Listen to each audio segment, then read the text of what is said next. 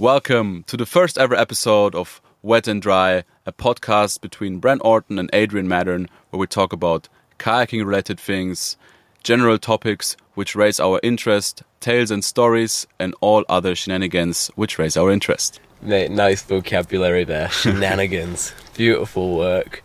Yeah, the, the name is the best we could come up with in the five minutes before we started recording. And uh, originally we were thinking of some other names. And I have to say here, shout out to whoever's behind Duct Tape Diaries because that is a sick name. I loved that. We were talking about Capsized as well, but Rush Sturges just released a song and a music video called Capsized, so we couldn't use that. And Wet and Dry is the best we could come up with in the time we had. And I don't mind it, man. It's sort of like. Um, it sort of is is like kayaking down rapids you know you have plan a and b but you have to be ready to switch to plan c d and e you know and just react to what's going on in front of you and to stick to it so i like it i think we'll keep it eh Exactly, double down on that. And also, I feel like our kayaking gear is pretty wet all the time and our humor is pretty dry. So I see plenty similarities there to keep the name and make it a thing. Yeah, stoked to get this going, Bren. I think we're to have a lot of fun talking about all sorts of topics out here. Um, I think first off, we quickly have to start with a introduction about who we are and, and what exactly has happened that now we do have a podcast and make videos about kayaking and basically spend the entire year traveling the world. Um, why don't you start us off here? How this happened? What what happened? man I, I guess it's i guess it's what happens when you when you don't listen to the grown-ups and you just do what you want to do and and stick to it and follow it through. And yeah I, I honestly i feel so lucky that it worked out because you know if you think about how we were thinking things would go when we were younger and just you know really struggling to make any money and you know just just grinding on the building sites and all of the random jobs to earn money to go kayaking. You know to to be in a position where you earn money by going kayaking is just insane to me you know and I really think the teenage versions of ourselves are stoked right now you know. Maybe a little maybe mine is a little bit disappointed with the car I drive for now but overall pretty stoked. Yeah, I can couldn't agree more. There's definitely like I think room for a full episode on that, but for now basically I know that 12-year-old versions of ourselves would be mind blown what we're up to. So I think that's good enough for now. And uh, yeah, now we live in Innsbruck, Austria. We share a house together with fellow kayakers. People who live in Innsbruck might have heard or seen the chaos out there. It's definitely a spot you might recognize when you drive past it. And yeah, Brendan, tell us about tell us about the house life. Dude, I, I generally like random interactions, meeting new people in Innsbruck. When I'm explaining where I live, I'm like, yeah, it's up the hill and over here to this side of the city. People are like, oh, you live in the kayak house. And I was like, kayak house? Yeah, yeah, that one. And uh, you know, I love our house, mate. It's just chaos and bedlam, but it, you know, like it's there's so many like our housemates are just insane you know like we, I truly I, I hear a lot of people struggling with their housemates and aside from Matty D I love all of our housemates truly deeply with my own heart and I don't mind him that much you know We love him. We love him we love him we love him but after you dog But yeah, it's not only the housemates; it's definitely also the location. Um, we moved to Innsbruck just about three years ago. Reasons were basically the longest possible kayaking season in Europe, good rivers to choose from on a daily base, and also the proximity to airports to go fly internationally. How would you say have the last three years in Innsbruck here in Central Europe have changed your kayaking and your, your outlook on things? Mate, I mean the the unique thing about Innsbruck and the white water around it is that it is actually for the first time like predictable. You know, like in the sport of kayaking, like Mother Nature is the boss. You know, so you never get a say on when's good to go kayaking. It just depends on you know what rain is coming in, what what snow is melting, and all of that stuff. You know, so it's really spontaneous, and you just have to be ready to rock and roll whenever. And that's sort of exhausting after a while. But in Ötztal, just down the road from Innsbruck, you know, we do actually have a predictable kayaking season. You know, like you know if it's sunny and it's warm, like the glacier is melting and the water is flowing down the river, and we have like what 40k plus of Something like that. 40k plus of, of rapids and white water to choose from and yeah it's an insane training ground and I honestly I feel like I became a, a much better kayaker just from having access to that every single day in the summer Yeah, I couldn't agree more. Also, like we have another few smaller rivers around here which are super dependent on rainfall or snowmelt, and it's hard to predict as pretty much everything in kayaking. But by living so close by, we're really able to like immediately go as soon as the rain is hitting.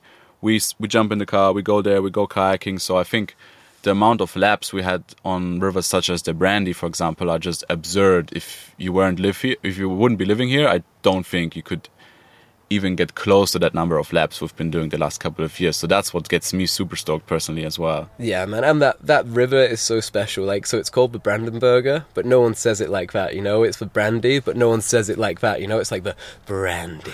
you know, it's like brandy. You know, like it's it's a river that everyone just loves. And what's what's special and unique about it around here, at least, is that it's such a lo- long amount of time on the water if you go top to bottom, because you know Ötztal is sick and amazing, but rarely are you on the water for more than 15 or 20 minutes before you're at the bottom and resetting shuttle. And the brandy, you're on the water for an hour. The river is changing and developing the whole time, and it's just such a beautiful place to be, honestly. Like everyone just feels happy out there on that river. Yep, and I think my favorite thing about Brandy is, you know, like we spend a lot of time on the phone checking water levels, rain prediction, yada yada. But the Brandenberger Ache, when that river is running, we do not need to check levels because at least one of our housemates will completely lose his shit, start shouting around, frantically will start packing gear randomly, throw it in his car, and yeah, I don't think I've I haven't checked brandy levels in a while because at least Matti would be up early shouting around and get everybody going. So it's just the best of times out there. Much love for this river and and Matty. I think like Matty's Matty's stoke for that river is what gets me stoked about as well. You know, it's like a kid with massive ADHD problems waiting for Christmas, and then all of a sudden Santa Claus knocks on his front door. You know, Pretty like much. just losing it. But that being said, he is a brandy optimist. I'm a, I'm a pessimist about that river. Like I have to see certain markers coming, like with the rainfall and and certain things that make me want to think that it will be in. And like if one drop of rain falls in Innsbruck, Matty is packing his bags, making plans for brandy the next day. And I, I, have to be honest, a lot of times it doesn't work out, and all that excitement is for, is for nothing. But we love the spirit. We love the spirit. Saying that though, now the spring season has started pretty well. I feel like we've been paddling a lot of different rivers recently, and then that brings us back to Ötz. Ötz is a glacial river, so it only starts with the snow melt. Kind of early May is a good time for kayakers to first go out to Ötz. And then this year, Bren, we've seen this crazy change of the last rapid on our race section, right? Like, have you ever seen something like that happen? I mean, for sure, you know, like rivers are such dynamic environments, you know, like it's constantly changing, and that's what makes it so exciting, you know, like all that power being forced down can move rock, shift sediment, and all of that stuff. Um, but I have to say, in my time since I've been here, I've not seen a change that big on the Ötz, and this is a big one, you know, like the, the ch- Champions Killer drop at the end of the Wellerbrücke is completely changed.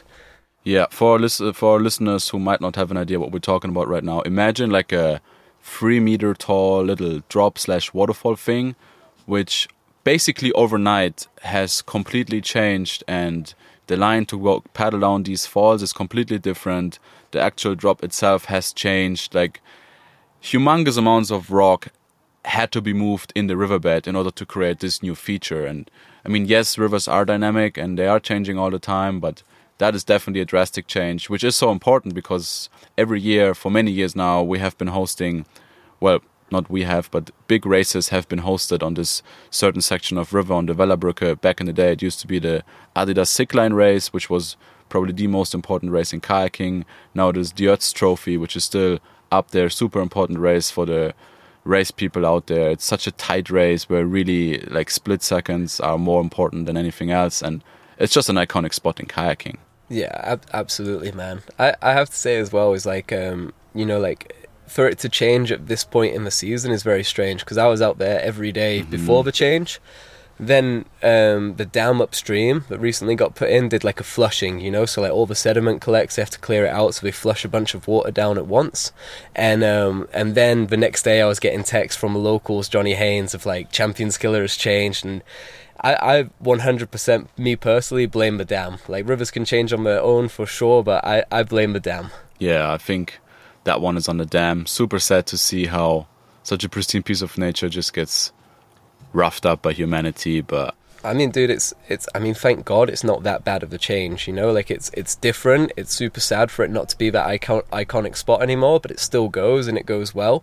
But it could change for the worse, and it could get blocked. You know, and like it, it might not be possible to kayak that piece of the rapid anymore. So yeah, yeah, yet another reason why I'm against the dam. And uh, for anyone that doesn't know, I'm, I'm, like actively involved in the campaign against another dam project upstream of there. And uh, I'm going around Innsbruck with my broken German, trying to explain to the locals why they should care and sign the petition. Yeah, so that's the odds for you guys. And then, as we said earlier, kayaking is is a lot about planning, but then also whilst you're making plans, kind of accepting that these plans probably won't work out the way you were planning them.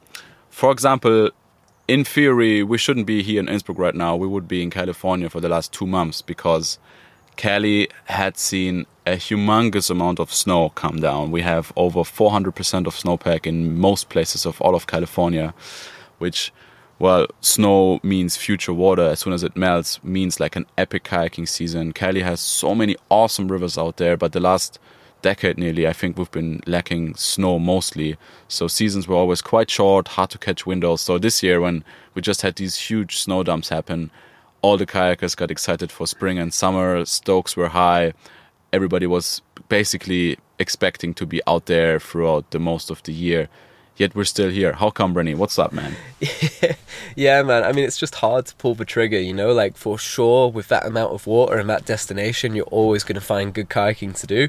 But I have to be honest, I have like a list of rivers that I want, and, and that's what I'm going for there for, you know? Like, with, with yourself and Dano and the whole crew. Mm-hmm. And, you know, like, I thought, you know, like some years those rivers are in in May, you know, and they've dropped out by June. So I wanted to be there early and not to miss them this year, but you know, there's just so much snow. It doesn't make any sense to go right now because it's all too high, or you can't access it because the roads are still covered in snow, and it's it's a real curveball for me. You know, like I really felt like I had my season plan sorted early on when I was seeing the snowpacks, but you know, like real world dealing with that means something drastically different. And uh, I think hopefully, if things come together, we're actually going to do an insane double whammy. So for me the two best places in the world to kayak in the summer with that snow melt season are Norway and California. And I always thought it had to be one or the other. But I think it's going to work out that we're going to do a quick rip to Norway, hopefully, and then go to California for like six weeks or something before before another project. But I think it, I think it's all going to come together. Hopefully, maybe. Yeah, I can't wait. I mean, I'm expecting some changes during the process, but for me personally, can't wait to be up in Norway. But then especially early season Norway. I mean, you know, it, it's going to be cold and it's going to be rainy. To go from this place down to California, where it's just going to be basking in the sun, making sure we don't get too sunburned. Ah, I cannot wait. It's going to be amazing. Paradise, dude. Yeah, I was I was out early season in Norway last year because Matty D had to be home for his university or something, and he was pushing me from like April to go, and I was like, dude, it's still snowing. Like it doesn't make any sense. And he's like, I have to be home on May something. He's like, I only have this time. Let's go. And we went up there, and the first day, dude, it was completely miserable. It was like, you know, that in between rain and snow thing, like sleet. It was sleeting sideways. It was freezing cold. The rivers. Ew. The rivers were perfect. They were really high. It was sick, but it was not not easy lifestyling out there for sure. Yeah, but that's definitely a thing, huh? I feel like the majority of society hates us for not being able to commit to any plans or you know like pin down dates because we have to go where water goes. And I personally think it's a beautiful lifestyle, but I also understand it's very hard to deal with if you're looking at dates and commitments and yeah, trying to make plans. It's definitely been complicated yet fun at the same time. Um, which maybe let's talk about Turkey. So we were in Turkey what a month ago, mm-hmm. just over a month ago, and that was one of those trips where you kind of just had to go with the flow. As stupid as it sounds, you had to look at the weather radar. We saw this huge storm coming to the southern coast of Turkey, and last year, through a good friend uh, Mikey, we found some great place to stay down there, close to Antalya in Manavgat, where we had some of the best kayaking worldwide for that time of the year, and wanted to repeat it this year. And then this year, we had this storm come up, and then yeah, how did that happen, Brendan? Let us give us a quick rundown. so we had just got back from a project in Mexico. I had fallen on that project like seven or eight meters and completely blew my ankle up. It was like grade three ankle spray and couldn't walk. And uh, I was mostly just planning to stay at home and heal my ankle up and not do very much, you know. And uh, then the boys were getting all excited talking about Turkey, and Adrian just pulled the trigger and booked his ticket and was like, "I'm going. You guys can come if you want to, but I am going. Here's my flight details." And I was like. I can't go. I can't go with my ankle. No, I can't go. And it got to like two days before the trip, and I was like, gonna be in the house alone, and everyone was gonna be in Turkey, and I was like, are you guys happy helping me carry my kayak? And everyone was like, yeah, of course we'll help you out, dude. And uh, and I was like, okay, cool, I'm in, I'm going. and uh, you know, limped through the airport, the whole house, and uh, then we went to Turkey. And you know, we had been talking about water levels because it had been low, and uh, trying to decide what kayaks to take. You know, so much like every other sport, kayaks come in all different shapes and sizes for different conditions and things you want to do in them. And Matty D was leaning towards taking the big creek boat kayaks, and I was leaning towards taking like the half slice river running kayaks. And uh, I was thinking that in case it was low, so I wouldn't get bored, you know. And I took one of the smallest kayak- kayaks I own right now, which is called a Firecracker, and we landed, and all of the rivers were so high, and I was like, "Oh boy, here we go! Time to time to buckle up because we're gonna be." Probably vertical and upside down a little bit here. Yeah, that was such an amazing trip. Just like pure stoke, pure spontaneity, a couple days. It was awesome. Weirdly enough, I managed to get hurt on this trip somehow. As Bren mentioned, we were in, Tur- uh, in Mexico before. I thought I was fine, and then I don't know, like close to a week into Turkey, I managed to snap my ribs. Sorry, Or not like tear- totally tear not your- snap my tear your ribs. ab tear my abs. Yeah, I, I tore my abs off my ribs. That's what it was. Which then put me out of the river for basically a month now. Currently, I'm in rehab which is not ideal. I'm able to kayak now again, which is crazy. I had no idea how big the difference is from not wanting to kayak one day because you know your body's hurting, your gear's wet, it's cold outside, whatever, compared to you are not allowed to go kayaking because your body cannot handle it. I personally had no idea how upset that would get me. So last month has been lots of learning regarding that topic. And yeah, now I'm more stoked than ever to be back in the boat, shredding with you out there every day. It's it's good stuff.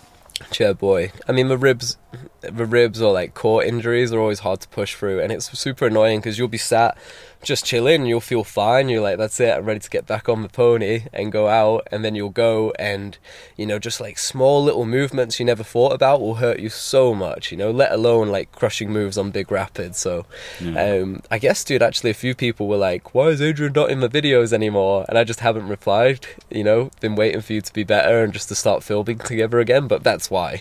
That's why man was hurt, and it's crazy. Like these type of injuries, like if you don't treat them right, they will definitely leave a mark, and you will definitely feel them forever. I mean, you know it with your ribs, I know it with my ribs. Dude, I have like three points that stick out on my ribs now, and this one on my left for sure gets tight. You know, like if I'm not stretching and I'm not taking care of myself, it gets so tight and painful still. Yeah. And that's like what four or five years ago. Like, Yeah, you you want to make sure that shit heals up right, just because I hate feeling like not hundred percent because of something like that. I mean, think about Dane. Like Dane hurt his ribs maybe eight years ago on Spirit, something like that, mm-hmm. and he still has trouble with it. And I mean, for everybody who doesn't know who Dane is, Dane Jackson is a very good friend of us, um, part of the Sand Collective, founder of it. Together, we started this collective 2016 together with Caleb, Dane, Brennan, myself, and I think Dane is is the best kayaker in the world. Everybody who says something different, I think is wrong. Dude, that, that hand- bluntly said. hands down, dude. Anyone that disagrees with that is either dumb, doesn't understand the sport, or is just plain like hating. You know, Yeah, like yeah, for sure, there's lots of amazing kayakers out there. Everyone's got their own skills and style, but overall, there is no weakness to Dano, dude. It's just, it's just insane to me. Like every single side of the sport, that dude just crushes at. And uh, the the big thing for me is like. Dano is like the nicest guy and the best competitor out there. You know, like he's always helping other people out and other competitors, and that's the exact way it should be. So, yeah, much as I give Dano nothing but shit, I have to say that like I love him to pieces, and I think he sets a really good example in the sport. You know, 100%. Speaking about Dane, Dane just hit the double air screw. First time ever anybody in a kayak did something like a kickflip on a skateboard, not once but twice. What do you think about that, Bren? Mate, I mean, Dano, again, just legendary, eh? Like, so sick that that finally got stuck. And he's been talking about that for a while, you know? Like, there's an enormous wave that pops up on the Zambezi at number nine at high water, and Dane a few seasons was like, make sure the cameras are filming, I'm going for the double. And that wave is so rowdy and hard to predict that he would mostly just crash and burn or struggle to be in control, which is saying a lot about how rowdy that wave is. Even Dano is struggling out there. For myself, if I took like a few rides on that, I was pretty happy happy, call it a day, be, be thankful because it's so gnarly. And Dana would just be lapping it, trying to get like the pass to throw a double air screw. And he buggied up to Canada and finally got it done, which is epic. But you can't talk about Dano's double air screw without talking about Luke Pomeroy's flip before that, double flip. And uh, for anyone that doesn't know, Luke Pomeroy is this up and coming kayaker from Canada. He's sick, pursues big wave surfing really hard in his kayak, and has a really cool, like natural flowy style. And he actually a few a week or two ago posted this clip of him doing this wild double rotation varial on a wave and this thing was so different you know he's not just rotating on one axis he's ro- rotating on two if not a little bit on three it's such a crazy thing to watch and i watched that like a hundred times over trying to understand it and for me I think both of those moments need to be celebrated in our sport, you know? Like, yes, Dames was of course, perfect and clean and epic, and he stuck it because that's what Dano does. You know, he does things better than anyone could ever imagine. But Luke Pomeroy, this up and coming kid, threw a double rotation on a wave, and that is so special to me and that should be celebrated and especially the way he over rotated Sasquatch style halfway through is absolutely bonkers so I think I think both have to be remembered and celebrated yeah for sure I mean I'm a big fan of both of these guys and what they're doing and also it's super cool for me to like be part of the sport whilst it's changing so radically. I mean, to be fair, it has happened in snowboarding, in skateboarding, in skiing, and surfing everywhere. But being in this sport and, and exactly knowing what it really takes to pull these things off and then see people pull it off and then also see like more people follow that and, and then do it after. I just find it such an amazing process to, to witness. Yeah, mate. I mean, the skill and talent base in the sport right now, I think, is is in a better place than it's ever been. You know, there's so many shredders around the world bringing their own styles to it and, and innovating in their own ways, whether it's small or big. But for me, I think one of the sad things about freestyle is that like all the variants aren't celebrated. You know, like me and you both came up from skateboarding a little bit, and in that sport, you know, like all the variations are celebrated celebrated, you know, the different ways to do things. And in freestyle kayaking, it sort of gets lumped together so that the judges have an easier score sheet to deal with. But for me, like every single little difference should be its own trick, you know, because it is different, you know, and it, I think I think by celebrating those differences, we get even more innovation, more variation, sicker tricks, more fun to watch, you know? So that's something I would like to see. And, uh, yeah, I hope that happens. Yeah, 100%. I mean, coming to innovation and, and new generations doing things better than generations before. Obviously, POV and GoPro is a topic we have to talk about. Like just seeing how quickly things accelerated as soon as you had an abundance of footage out there of the world's best kayakers shred on their runs at retarded flow, super high water, whatever it is. You could just basically look at that and kind of copy and mimic these guys and, and do it on your own. Dude, 100%. Like, having access to all the videos and examples of people crushing in kayaks is epic. I remember it being much harder to come by, you know? Had to, like, get a ride to the local kayak shop, have enough money to buy the, the newest kayak and DVD and watch it back and all that stuff. And now it's just free online everywhere, which is sick. The GoPro for me is like a wild tool. So, when I was in Ötz the other day, I think mm-hmm. you were, you were crushing some work or something or sorting something out on your van. But when I was in Ötz and trying to learn the new lines, every single lap I did, I just whipped the GoPro off, watched it back on my GoPro, and there I could see what I was doing right and wrong. And like to have that like instantaneous video feedback when you're trying to figure something out is like that's just a game changer, you yeah. know? Like it's epic. Like really being able to to go back and analyze your moves frame by frame, figure out what happened, what went wrong, what went right is is hectic. It's it's crazy. And I mean it of course also carries its downsides as we have talked about before like nowadays, if you watch enough content, you can literally rock up to a river you've never been to before and just paddle that down and based on the beta you have from the GoPro clips you found on the internet, which does take that adventure part away a little bit, I guess. Man.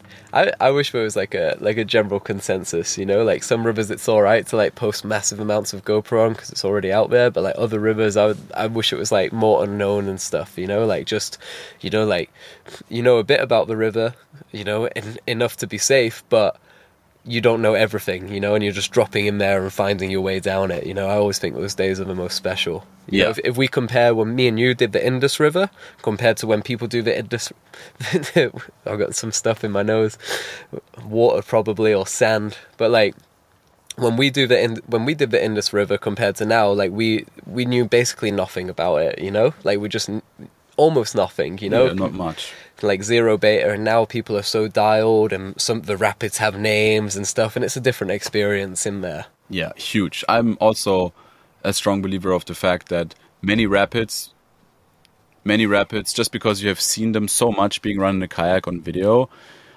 might you know present themselves in a different light to to oneself. And I'm sure there's a few waterfalls out there which get run by quite some people, which would not get run that often if there wasn't footage out there of people kind of proving a concept, showing a line down, and then yeah, other people just kind of mimic that, be like, okay, that's how he solved it. This is the way to do it.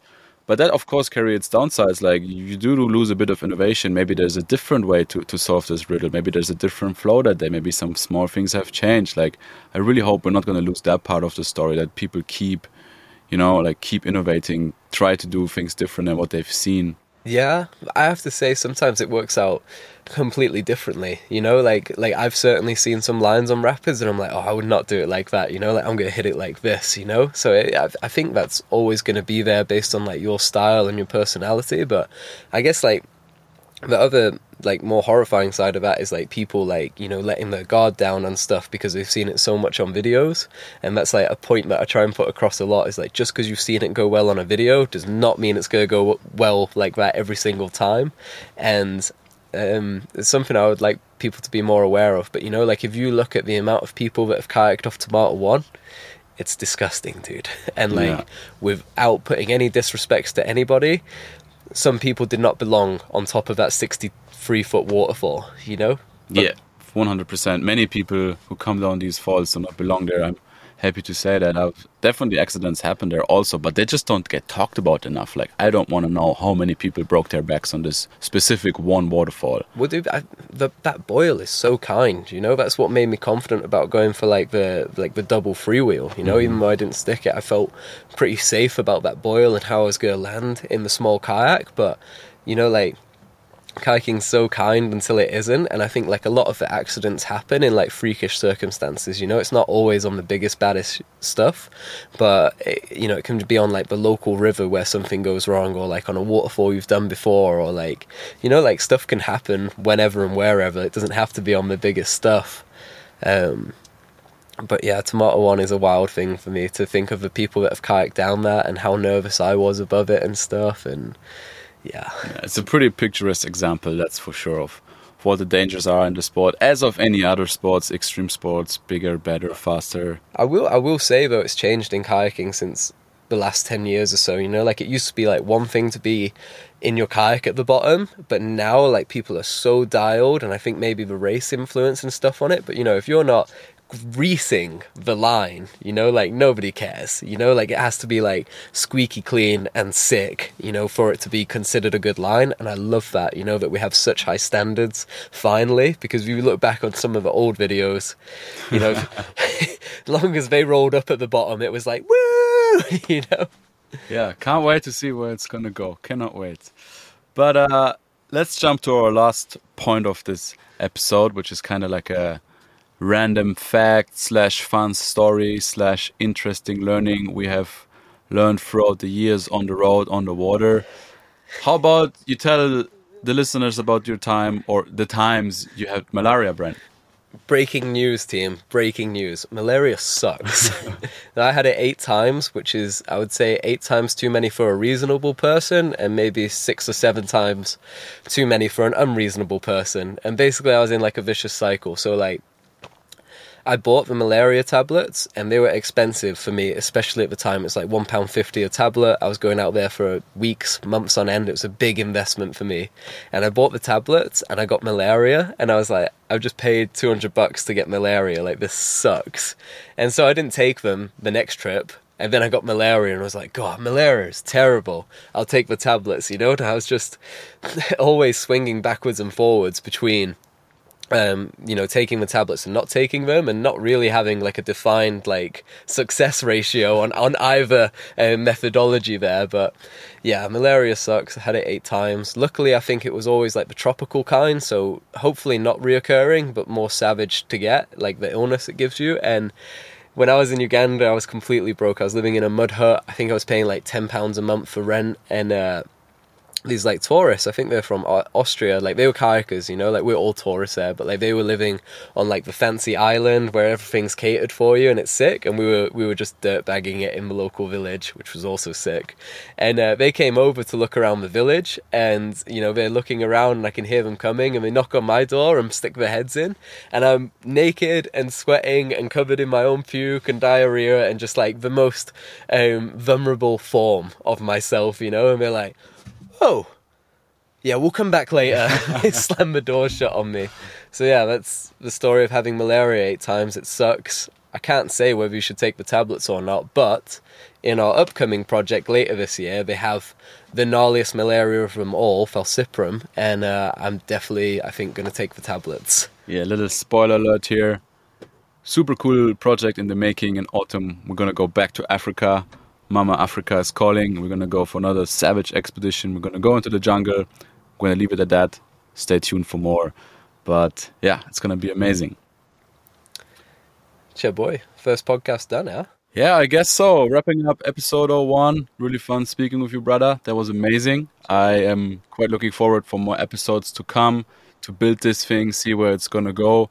But yeah, I can't wait to also get some feedback from the listeners, see what topics might be interesting, what we should talk about more or less.